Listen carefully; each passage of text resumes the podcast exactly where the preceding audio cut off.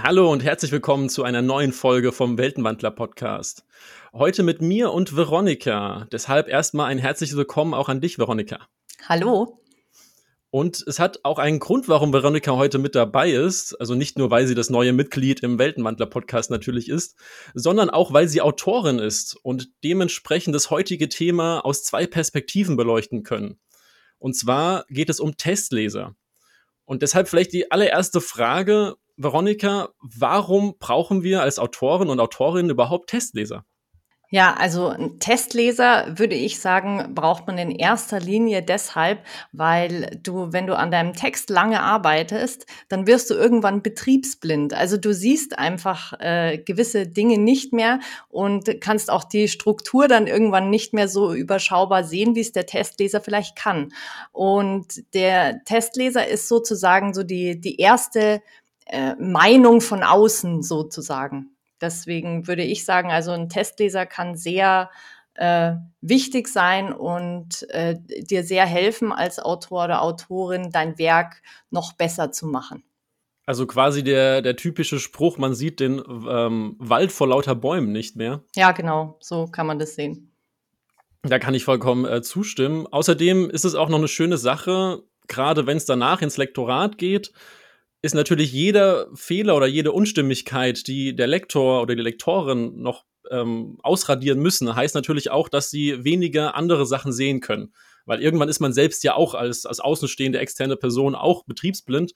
Und mhm. umso mehr Sachen vorher schon weg sind, desto schöner ist es natürlich. Und gerade so gröbere Sachen ähm, ist es ja so, dass die Testleser das meistens so ein Gefühl ja auch haben und dann einem schon sehen und das einfach für später ausradiert ist. Genau richtig. Außerdem äh, kann sich dann natürlich das Lektorat auch wirklich äh, intensiv mehr mit dem Text beschäftigen, wenn also zum Beispiel äh, viele Testleser dabei waren, die da wirklich auf den Plot geachtet haben oder so, dann äh, kann das Lektorat natürlich intensiver an der Geschichte arbeiten und muss dann eventuell solche Sachen nicht mehr so direkt beachten. Wie ist es denn bei dir? In welcher Reihenfolge gehst du denn vor? Also wann holst du den ersten Testleser dazu? Also ich kann es jetzt nur von mir sagen, es ist tatsächlich sehr unterschiedlich, weil ich es schon äh, auf unterschiedliche Arten gehört habe. Ich schreibe also meine Rohfassung, dann überarbeite ich die mehrmals und dann kommen die Testleser ins Spiel und dann bekomme ich das praktisch von denen wieder zurück, arbeite das ein, überarbeite noch einmal und dann äh, geht, das, äh, geht der Text, also das Manuskript ins Lektorat. Ich habe es aber eben auch schon gehört, dass manche ähm, AutorInnen gerne die Texte erst lektoriert haben, sie dann den Testlesern geben, wobei ich das sehr schwierig empfinde, weil wenn ich danach dann die Testleser-Kommentare nochmal einarbeite, dann müsste ja theoretisch nochmal das Lektorat drüber gehen, ähm, da, falls da irgendwelche Plotfehler jetzt noch entstanden sind oder Logikfehler. Das ist nämlich super interessant. Das ähm, habe ich auch gehört und war erstmal ein bisschen verdutzt quasi darüber, warum man quasi nach dem Lektorat erst die Testleser drauf zulässt. Wobei es andererseits so ein klitzekleines bisschen Sinn sehe ich da schon, weil es ja quasi die Generalprobe ist. Also bei, bei anderen Produkten ist es zum Beispiel total typisch, dass man die, sobald sie fertig entwickelt sind, dann quasi erstmal Leuten zum, zum Verkosten oder was auch immer macht oder zum Testen. Ähm, beim Buch sehe ich es noch nicht so ganz den Sinn. Wobei aber natürlich betont werden muss, es gibt kein richtig und falsch. Es kann ja auch sein, dass jemand damit einfach viel besser zurechtkommt, dann ist das auch vollkommen in Ordnung. Ja, richtig. Also ich, ich, ich denke, ich verstehe auch so ein bisschen das, was dahinter steckt, nämlich dass du ungern deinen Text an, äh, also in Anführungsstrichen eventuell fremde Personen rausgibst und du hast einfach noch irgendwie so diese, diese Erstfassung, die ist halt einfach noch nicht so gut wie das, was nach dem Lektorat dann wirklich mit deinem Text passiert und was du da äh, im Lektorat rausholen kannst noch also aus deinem Text. Und vielleicht hat man da einfach Hemmungen, dass man die schon rausgibt sozusagen. Wobei ich ja behaupten würde, mir würde es mehr Hemmung machen, dem Lektor oder Lektorin so einen quasi noch roheren Text zu geben als dann Testlesern. Also mir auch, deswegen mache ich es ja eben auch anders. Aber wie gesagt, das ist, äh, das ist, also es gibt kein richtig oder falsch. Das muss tatsächlich jeder Autor, jede Autorin für sich selbst entscheiden. Und wie ist es davor? Also quasi, wenn wir jetzt nur beim, beim Plotten sind oder wenn du die, die Rohfassung geschrieben hast, lässt du da schon jemanden mit drüber gucken? Ja, ähm, allerdings muss ich sagen, also das wäre ja dann sozusagen der Alpha-Testleser, der mm, sozusagen mitliest nach jedem Kapitel und gleich damit rein kommentiert. Ist aber in meinem Fall tatsächlich meine Tochter, weil ich da so extern noch keinen dran lasse. Das ist auf jeden Fall spannend, weil das ist eine super Überleitung für unseren nächsten Punkt. Wo findet man überhaupt Testleser und was ist bei der Suche zu beachten?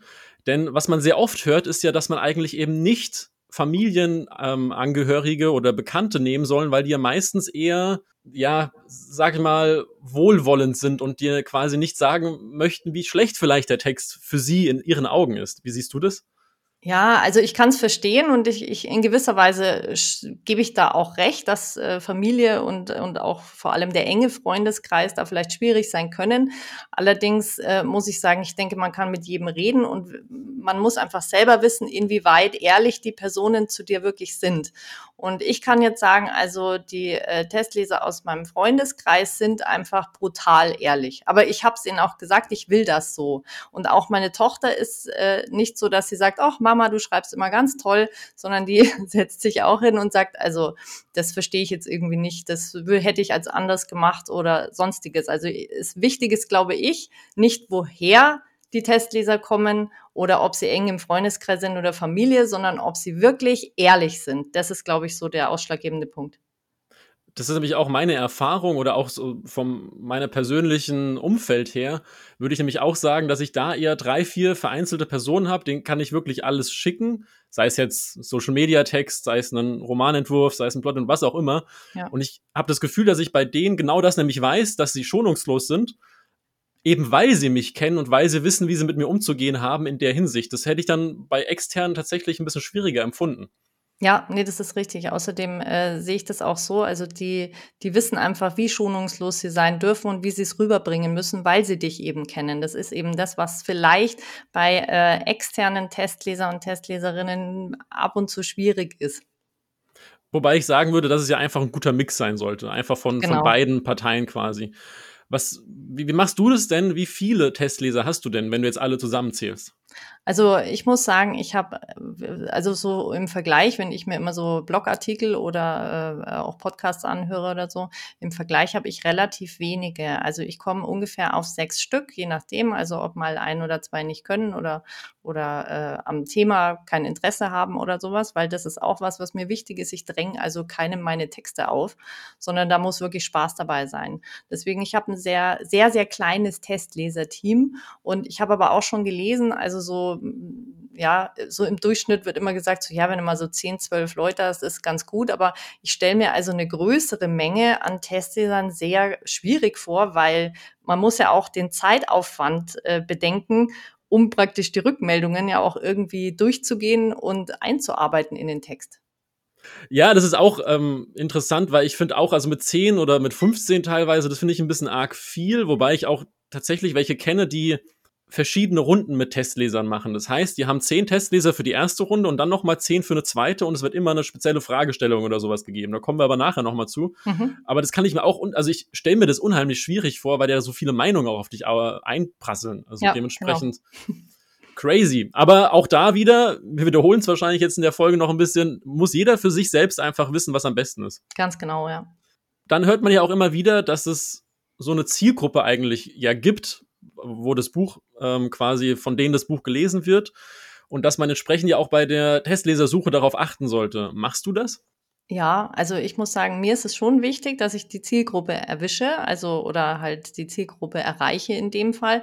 Ähm, das ist das, was ich aber gemeint habe. Also das, ich, ich möchte niemandem mein, mein Manuskript irgendwie aufdrängen. Und ich, wenn ich jetzt auf Testlesersuche gehe, dann suche ich äh, so, dass ich sage, okay, um das und das geht's, das ist das und das Genre und muss sagen, im Normalfall meldet sich auch nur die Zielgruppe dann auf solche Anfragen, äh, auf solche, äh, ja doch, im Prinzip. Und äh, ich, für mich persönlich ich sehe es als wichtig, dass es die Zielgruppe ist, weil du möchtest das Buch ja später mal vermarkten und du vermarktest das für diese Zielgruppe. Du schreibst das ja auch für diese Zielgruppe. Deswegen, also für mich ist das immer eine der Grundlagen. Prinzipiell gebe ich dir recht. Ich würde aber nur ein kleines Aber und ein kleines Anhängsel quasi noch ähm, sagen wollen. Und zwar eine Sache, die vielleicht gar nicht so viele auf dem Schirm haben, was aber auch Testleser sind. Und zwar gerade, wenn es darum geht, wenn man irgendwelche spezielleren Fachkenntnisse im Text hat. Also das heißt, ich habe irgendwas sehr, sehr medizinisches oder ich habe einen Militärroman, wo halt viel militärischer Kram mit dabei ist, was halt einfach in der Gegenwart auch spielt. Dann ist auch immer ziemlich wichtig, wie ich finde, dann nochmal einen Experten mit drüber gucken zu lassen, der einfach auch genau diese Aspekte beurteilt. Gut, damit wären wir aber schon fast so ein bisschen in dem Bereich Sensitivity Reader, oder? Das wäre für mich noch mal ein speziellerer Bereich. Also mhm. ich meine jetzt wirklich, ich kenne das von, von anderen, die halt wirklich ähm, im, im Freundeskreis dann noch einen Arzt haben oder halt Militärexperten oder einen Polizisten oder sonstiges, die halt einfach da noch mal ein bisschen gucken. Sensitivity Reading würde ich ja noch mal extra stufen, wobei es natürlich auch ähnlich ist, dass eine Thematik beleuchtet wird. Nur halt beim Sensitivity Reading finde ich es noch mal, dass die Leute ein bisschen sensibler damit, was es ja auch schon sagt, umgehen können während jetzt vielleicht ein Polizist dann auch nicht wirklich viel zu dem, zu den Zusammenhängen an, als solches in der Geschichte wahrscheinlich zu sagen hat, aber zu den Fakten einfach.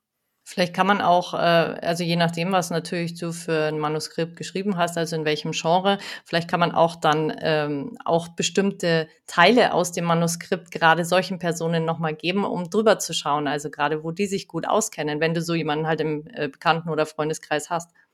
Ja, definitiv. Also muss man auch gar nicht das ganze Manuskript. Genau. Das ist dann, ja. je nachdem, ob die Person halt auch einfach sagt, hey, sie möchte das, dann ist es natürlich auch ein bisschen Wertschätzung und ja, genau. warum nicht.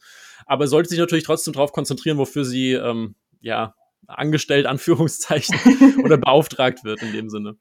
Jetzt hast du ja schon gesagt, dass du unter anderem deine Tochter oder auch einen Bekanntenkreis den einen oder anderen hast. Äh, wie findest du sonst deine Testleser? Also, äh, wo es funkt, also wo es wirklich, also es muss man dazu sagen, es kommt immer darauf an, ob du jetzt gerade frisch, also anfängst zu schreiben und gerade das erste Buch veröffentlicht hast, weil da bist du einfach noch nicht so bekannt und da ist es etwas schwierig. Und da würde ich jetzt also äh, vorschlagen, dass man so in Schreibforen zum Beispiel gucken kann. Also dass man da mal fragt. Da, also habe ich jetzt nicht gemacht, muss ich sagen, ja, weil ich ich habe also mich am Anfang nur an meinen Bekannten- und Freundeskreis gehalten und äh, mittlerweile ist es so, dass, es, dass ich auf Instagram recht aktiv bin. Ähm, auf Facebook funktioniert es aber genauso, dass man da wirklich einen Aufruf startet. Und da kann man aber auch ganz deutlich dann eben schreiben, wen man wirklich sucht und um was es in diesem Buch eben geht und äh, sich da dann Testleser aussuchen. Wenn man also dann halt schon mehrere äh, Manuskripte veröffentlicht hat, dann wird es immer einfacher. Also dann werden sich immer mehr Leute melden. Gut, guter ähm, Einwand im Sinne von, dass du ja dann, wenn du mehrere Manuskripte geschrieben hast, sind es dann immer dieselben Personen, die du hast, oder wechselst du da ein bisschen aus? Ähm, also ab und zu wechsle ich. Das kommt eben darauf an, ob die, also ob mein Stammteam jetzt mal in Anführungsstrichen da Lust drauf hat auf diese Geschichte. Und wenn da ein paar dabei sind, die sagen, ach, das äh, interessiert mich jetzt nicht so, oder die sagen, du, ich habe gerade überhaupt gar keine Zeit zurzeit so viel zu lesen, dann äh, gehe ich auf Suche. Und dann äh, hole ich mir auch gerne mal jemand anderen. Also es gibt so ein festes Stammteam, die lesen tatsächlich alles, was ich schreibe. und äh, die kommen auch immer wieder. Aber so einzelne Personen wechsle ich gerne mal durch. Was mir ansonsten noch einfällt, als Beispiel einfach nochmal genannt zu haben, du hast ja schon gesagt, Schreibforen. Mhm. Ich bin ähm, öfter mal bei der Schreibnacht.de gewesen. Das ist genau. auch ein ganz bekanntes Schreibforen. Und da ist es auch wirklich so, dass da wöchentlich neue ähm, Gesuche kamen, ob jemand den Test lesen kann für XY, Genre, Umfang und so weiter. Also das ist definitiv eine, eine gute Idee, da zu suchen. Genau, ja. Ansonsten noch eine kleine Frage, die hatte ich nämlich letztens auf Instagram gesehen, beziehungsweise jemand hatte mir das geantwortet, weil ich das total spannend fand. Wie würdest du denn vorgehen, wenn du wieder deine Zielsuche, also deine, deine Zielgruppe suchst, aber es um Kinderbücher geht? Es um Kinderbücher geht. Also wir, wir reden wirklich von einem, also ein Kinderbuch, sagen wir mal, also wirklich, keine Ahnung, zwischen fünf und zwölf oder sowas in der genau, Art. Genau, genau, also, also wirklich Kinder. Okay. Das ist tatsächlich schwierig. Ich, ich also tatsächlich, ich würde es wahrscheinlich über die, äh, also wenn ich, wenn ich so eine Autorin wäre, ich glaube, ich würde über Instagram die Mamas anschreiben.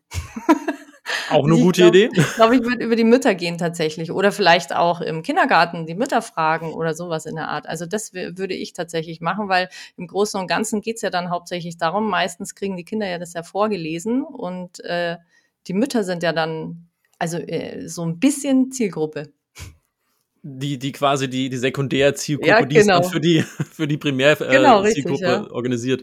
Ich fand es auch super spannend, weil ich mir darüber noch nie Gedanken gemacht habe. Nee, ich auch nicht. Und die, die ähm, liebe Kollegin, ich habe leider Gottes den Namen vergessen, hatte auf Instagram nur erzählt, dass sie unter anderem dann bei den Schulen einfach angefragt hat Ja, genau. Oder auch bei der städtischen Bibliothek, die sie einfach einen Aushang gemacht hat. Und es war am Ende so viel, dass sie sogar eine Warteliste gebraucht hat, weil es einfach so viele Kinder gab, die da mitlesen wollten, weil es total spannend fanden. Und vielleicht auch gehe ich von aus, dass sie einfach sehr gut geschrieben hat. Ähm, dementsprechend äh, einfach mal versuchen und auch solche Hürden gar nicht erst ähm, denken, dass das No-Gos sind, weil ich meine, Fragen kostet nichts. Ich weiß, das sagt man immer wieder, aber es ist wirklich so. Nee, ist wirklich so. Also sehe ich genauso. Also da muss man irgendwie teilweise auch einfach kreativ werden und sich trauen. So, jetzt haben wir ganz viel drüber gesprochen. Was sind Testleser? Wo finden wir sie? Wen sollten wir suchen? Wie sollten wir suchen? Kommen wir mal zu der Zusammenarbeit und zu dem Lesen an sich quasi. Wie sollte so eine Zusammenarbeit im Idealfall aussehen, ist quasi die Fragestellung. Und da kann ich von vornweg schon mal sagen, dass ich es meinen Kunden, Kundinnen immer empfehle, Fragekataloge zu benutzen weil ich es einfach schwierig finde, wenn man jetzt einfach einem Leser, einer Testleserin das Manuskript hinreicht und sagt mal, mach mal. Und die dann meistens am Ende tatsächlich dann sagt, ja, also es war ganz gut. Aber eigentlich wollte ich ja ein bisschen was über die Figuren vielleicht wissen. Oder ich habe explizite Szenen im Kopf und möchte eigentlich genau wissen, wie wirkt die. Ist die Figur zu naiv? Ist sie hier zu chaotisch? Oder kannst du meinen Gedanken folgen? Oder und so weiter. Wie machst ja. du das denn, Veronika? Ja, also ich bin auch für einen Fragenkatalog, muss ich sagen. Aber das ist, äh, kommt einfach auch so, man muss sich vorstellen, irgendwie ein Testleser ist ja, also im Normalfall oder halt die Allgemeinheit sind ja Laien. Also es ist ja, äh, die lesen einfach gerne, ja. Und wenn ich einfach ein, ein Buch lese und danach fragt mich einer, und wie war's, dann sage ich halt, ja, war gut. Aber genau. du möchtest halt als äh, Autorin oder Autor möchtest du einfach spezifisch äh, etwas erfahren. War der Plot gut? War die Spannung vorhanden? Ähm, waren die Figuren äh, authentisch? Kann man, konnten die Leser mitfühlen mit den Figuren? Und so Einzelfragen oder sind, war die und die Szene zu lang oder zu kurz? Also man kann ja wirklich in so einem Fragenkatalog wirklich ganz spezifische Fragen stellen. Äh, zum Beispiel auch ganz gerne gestellt, äh, ob irgendeine Szene dabei war, die zu langweilig war oder sowas. Das ist dann ja auch oft sowas, was man rauskürzen kann beispielsweise. Und äh, deswegen finde ich es wichtig, dass man einen Fragekatalog stellt, auch für die Testleser selber. Die können sich da äh, orientieren dran und können danach dann auch wirklich das nochmal Revue passieren lassen und gezielt die Fragen beantworten.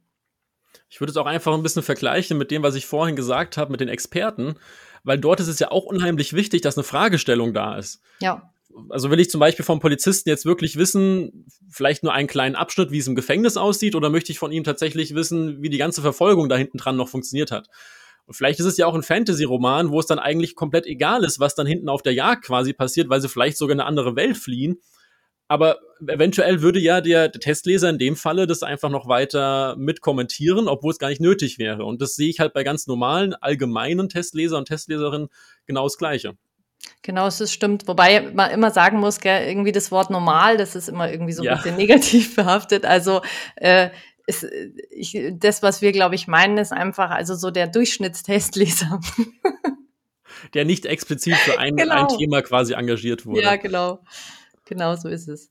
Dann finde ich es noch unheimlich wichtig, dass einfach auch das Wertschätzen passiert. Also wir, wir geben da natürlich auch von unserer Seite als Autoren, Autorinnen unser Baby nach draußen. Das ist natürlich genau. auch nicht immer ganz leicht, aber diese lieben Menschen da draußen, die dieses äh, Manuskript entgegennehmen, opfern eine ganze Menge Zeit oder nehmen sie die Zeit frei für einen, das, das Ganze zu lesen.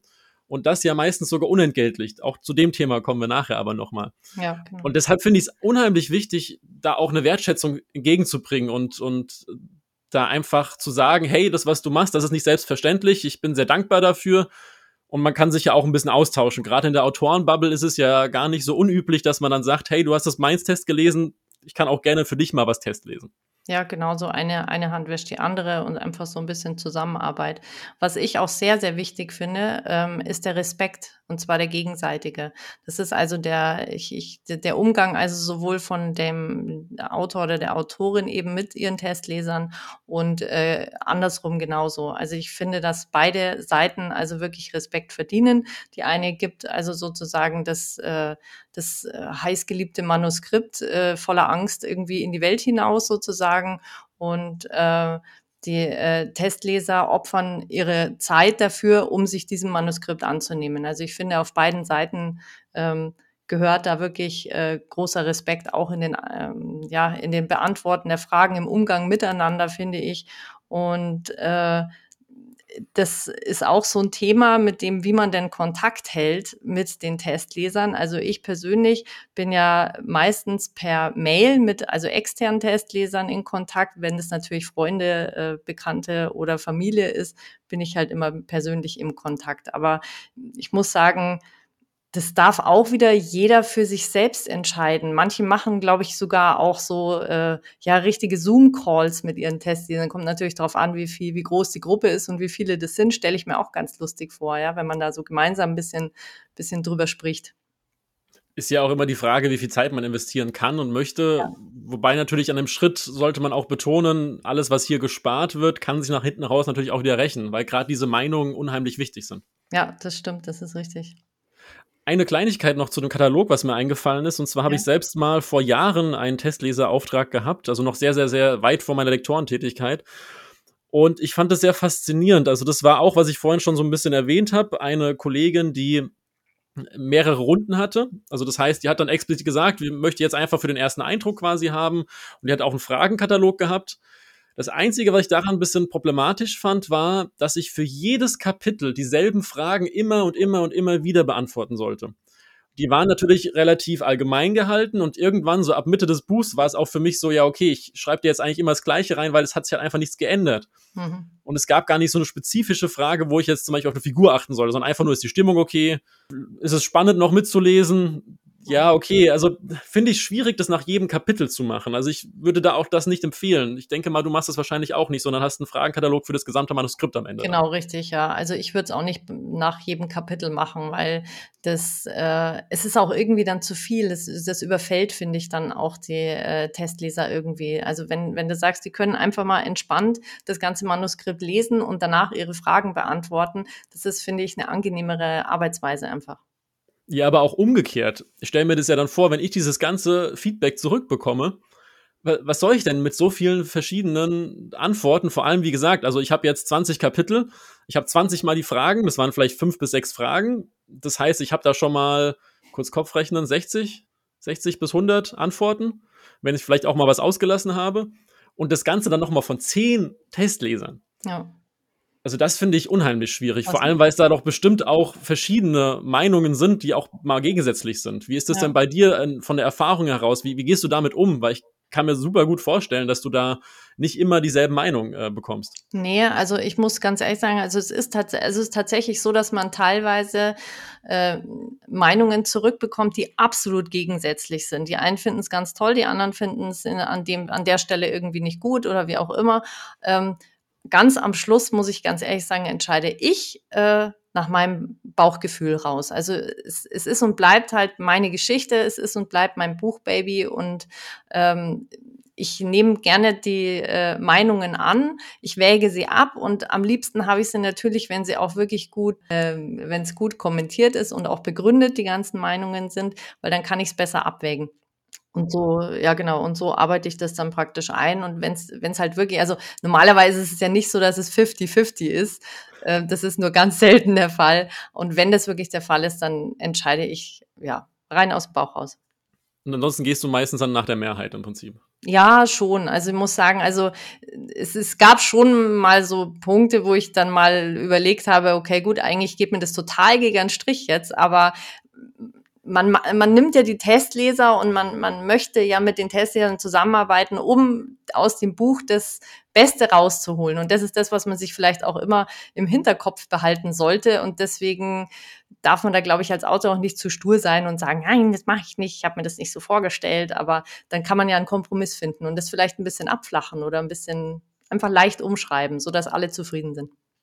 Das ähm, ist, glaube ich, aber auch eine Kunst, das so ein bisschen nicht zu nah an sich heranzulassen und immer im Hinterkopf zu behalten. Das sind einfach verschiedene Menschen, die haben verschiedene Meinungen. Auch meine, meine Leserinnen am Ende ja. werden verschiedene Meinungen haben. Es gibt ja selten ein Buch, das nur gut oder nur schlecht ähm, kommentiert, also rezensiert wird. Ja. Und dementsprechend ist es vollkommen normal, dass da verschiedene Meinungen sind. Das ist, glaube ich, am Anfang, also gerade am Anfang, wenn man noch, wenn man noch äh, an seinem Debüt arbeitet, ist es sehr schwierig. Find, zumindest fand ich das sehr schwer, auch mit, äh, mit äh, Kritiken umzugehen, aber man lernt dazu. Und man muss sich das wirklich immer wieder vorsagen. Ist, du, du kannst keinen Buch schreiben, das der ganzen Welt gefällt. Das funktioniert nicht. Und weil jeder seine eigene Meinung hat, weil jeder ähm, ja seine, seine Vorlieben hat, was, was das Lesen angeht. Und das ist ja eigentlich auch das Schöne, weil wäre das nicht so, dann wäre die Buchwelt furchtbar langweilig und es gäbe überhaupt nicht diese tolle Vielfalt, die es jetzt gibt. Ja, aber immer das Gleiche ist doch auch in Ordnung, oder? Nein. Nein, das ist natürlich nicht, um Gottes Willen. Das war eine ganz, ganz ketzerische Frage. Aber was ich noch mit dem Feedback noch, noch interessant finde, das habe ich nämlich jetzt aus Lektorensicht hin und wieder mal, dass ich als Lektor sage, hey, diese Szene funktioniert aus diesen und jenen Gründen nicht. Und dann kommt aber das Feedback von der Autorin, ja, aber genau diese Szene hat all meinen Testlesern super gefallen und haben sie alle extra erwähnt. Hast du sowas schon mal gehabt bei dir? Nein, muss ich ganz ehrlich sagen, hatte ich tatsächlich noch nicht. Nein, äh, zum okay. Glück, weil, weil da hätte ich echt Schwierigkeiten damit. Also ich muss sagen, im Großen und Ganzen, wenn man jetzt nur mal so drüber nachdenkt, sind ja eigentlich Leser und Leserinnen wirklich das, wo du hin möchtest mit deinem Buch und für die schreibst du das ja auch, ja. Andererseits kommt dann praktisch das Lektorat und äh, da kommt praktisch die professionelle Meinung dazu. Ich glaube, das ist echt schwierig, da sich zu entscheiden. Vielleicht, also ich bin ja so ein, bin ja ein Kompromissmensch und sehr harmoniebedürftig, vielleicht gibt's ja da irgendwie doch auch wieder einen Mittelweg. Das definitiv. Ich glaube, einen Kompromiss kann man immer finden. Und du hast es eben schon quasi äh, unabsichtlich eventuell gesagt, auch die Meinung vom Lektor ist eine Meinung. Und auch die muss nicht immer richtig liegen, beziehungsweise es gibt ja auch häufig Szenen oder, oder Formulierungen, die nicht prinzipiell falsch sind, aber halt ungünstig. Aber wenn es natürlich die Testleser sagen, dass sie alles es toll finden, und da kommen wir auch nochmal zu einem wichtigen Punkt, ähm, weißt du darauf hin, dass die Testleser auch unbedingt positives Feedback mitgeben sollen oder nur negatives? Nein, ich weise auf gar nichts hin, sondern die sollen mir tatsächlich einfach nur ihr Feedback geben. Äh, das Einzige, was ich mache, ist, dass sie, äh, dass ich halt ihnen immer gesagt habe, seid, seid schonungslos, ähm, aber nett. Aber das heißt, du hast jetzt auch keine Frage im Fragekatalog wie sowas, ähm, welche Szene hat dir am besten gefallen oder sowas? Also ich persönlich habe sowas nicht, nein. Ähm, ich frage wirklich ganz spezifisch. Also ich stelle Fragen äh, so, dass ich wirklich sage, wenn ich jetzt eine Szene habe, die ich gerne durchleuchtet haben möchte, dann ähm, äh, frage ich, ob die Szene lang genug war, ob sie äh, genügend Spannung hatte, solche Sachen. Aber wirklich nach positiv oder negativ, also hat es dir gefallen oder nicht, frage ich nicht, weil die Antwort darauf ist ein Ja oder eher nicht und dann habe ich eine flache Antwort, die ich nicht haben möchte. Also mit der kann ich nichts anfangen, die kann ich nicht einarbeiten. Also je spezifischer man fragt, desto besser die Antwort. Dann kommen wir quasi zum, zum letzten Punkt, wenn das Manuskript von den Testlesern zurückkommt und man natürlich jetzt auch damit arbeitet. Aber erstmal ja auch dieses Dankeschön an die Testleser, Testleserinnen, ähm, dass sie das gemacht haben. Jetzt könnte man ja auch wieder drüber spekulieren. Die machen das meistens freiwillig. Es ist trotzdem eine Menge Arbeit. Und wäre es nicht gerecht, wenn sie auch entlohnt werden?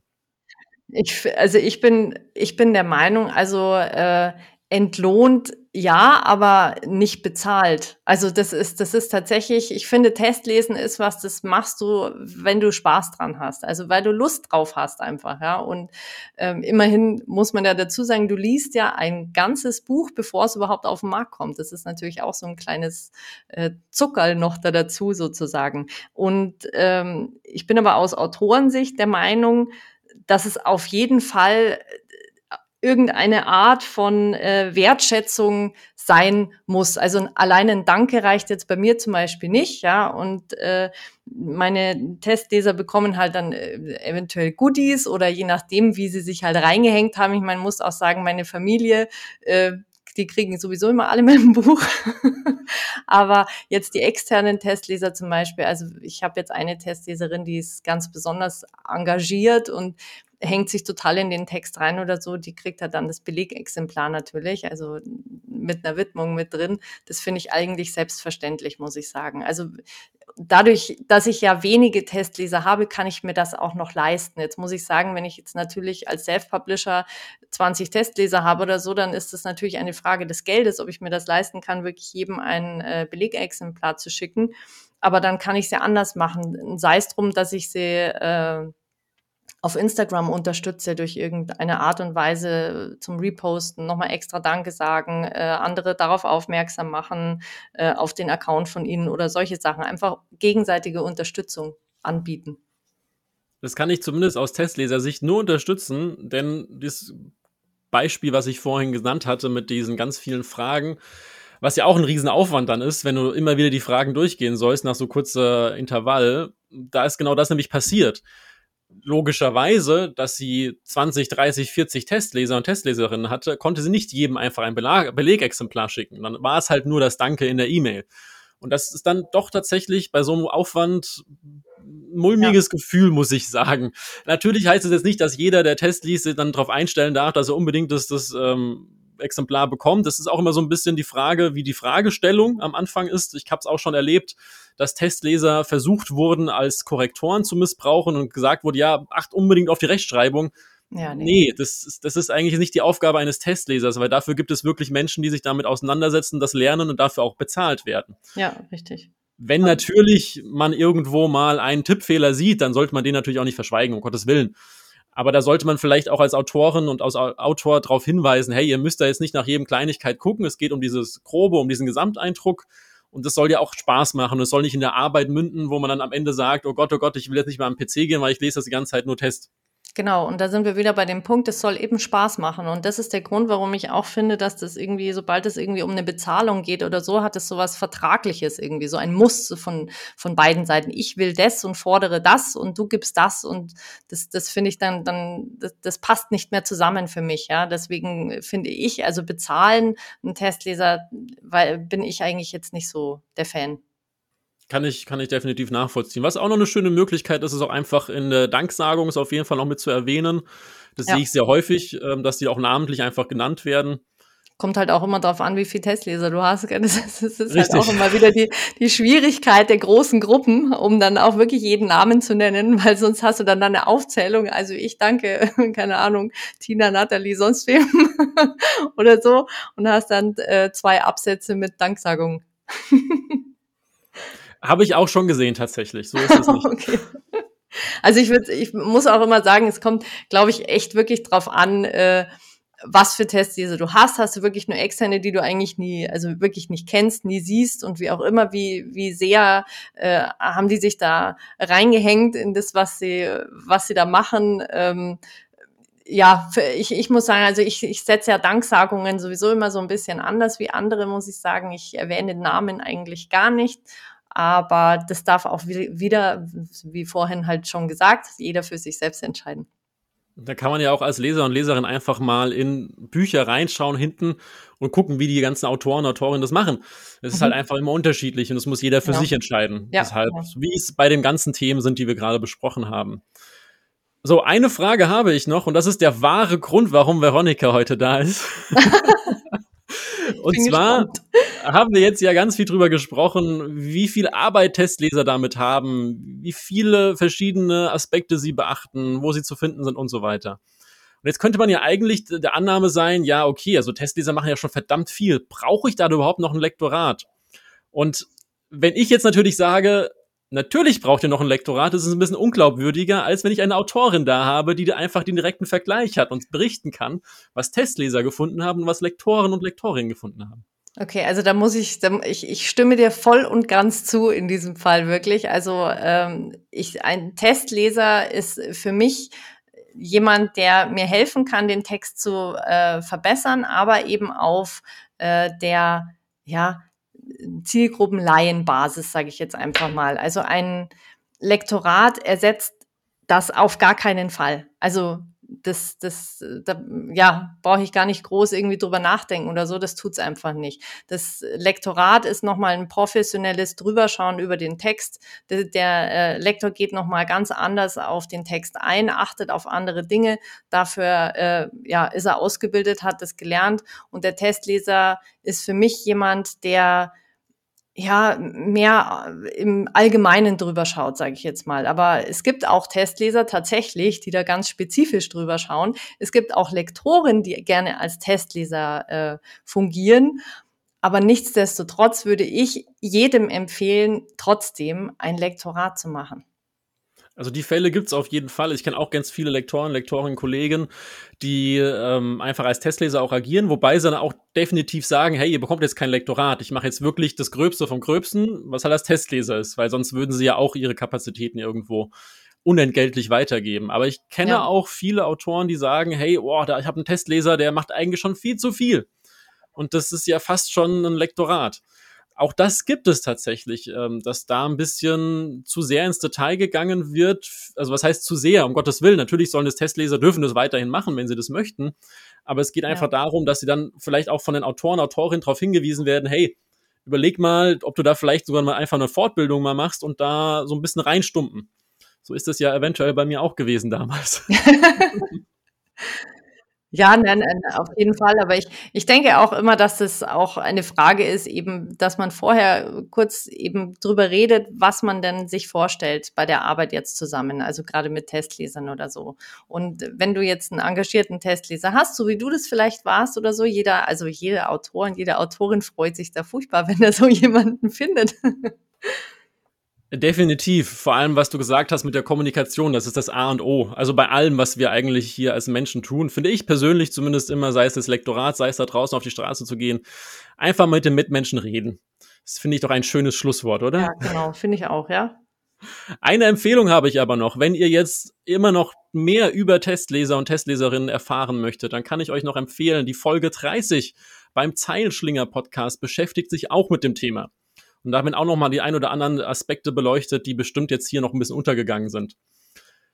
Dementsprechend, wir sind am Ende. Ich habe nur noch eine einzige Ankündigung zu machen, und zwar, was nächste Woche beim Weltenwandler Podcast besprochen wird.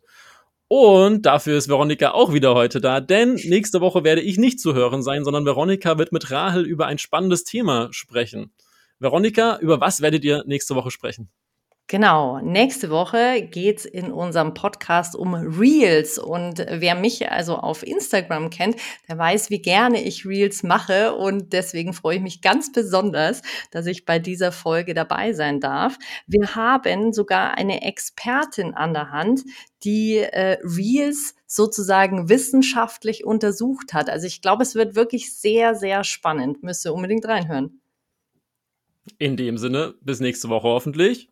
Tschüss. Tschüss.